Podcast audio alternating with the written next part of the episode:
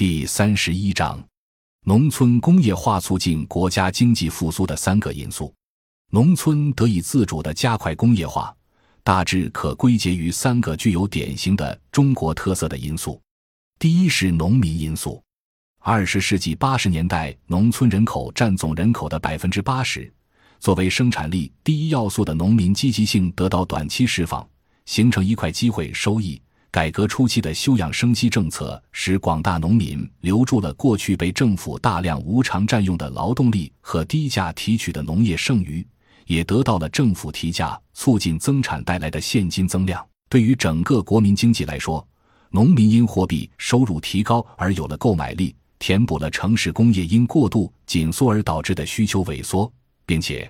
农民因分享乡村工业化和城镇化的巨大机会收益的预期而自觉追加投入，同样形成对工业品的需求，并向社会提供了大批低档低价消费品，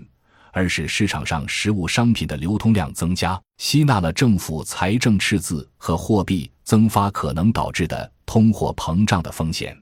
第二是农村因素。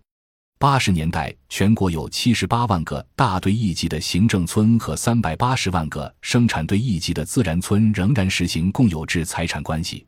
大约三分之二的村社仍留有集体资产，并有收益分配，遂在农村进入工业化过程中体现出传统的村社理性机制作用。乡村集体依托刚刚放开控制的生产力要素、集体资金、高纪律素质劳动力和土地资源。凭借内部化处理外部性风险，而低成本进入工业原始积累。第三是市场因素，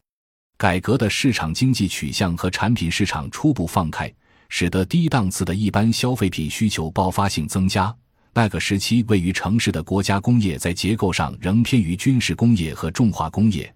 还没有来得及向满足一般消费品需求的民生经济全面转型。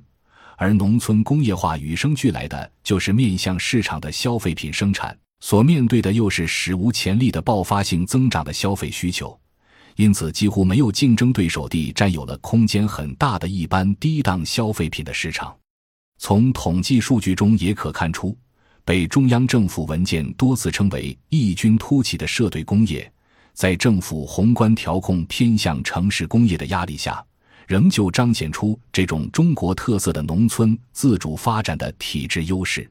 农村工业化起步之后，一直到一九八八年，乡镇企业产出年均增长率都在百分之三十以上，高于同期国营工业增长速度十个百分点以上，高于社会总产值增长也近十个百分点，以及内向型短期完成资本原始积累的自主工业化进程。成为农村和整个国民经济增长的主要力量。本章已经播讲完毕，感谢您的收听，喜欢请订阅专辑，关注主播，主页有更多精彩内容。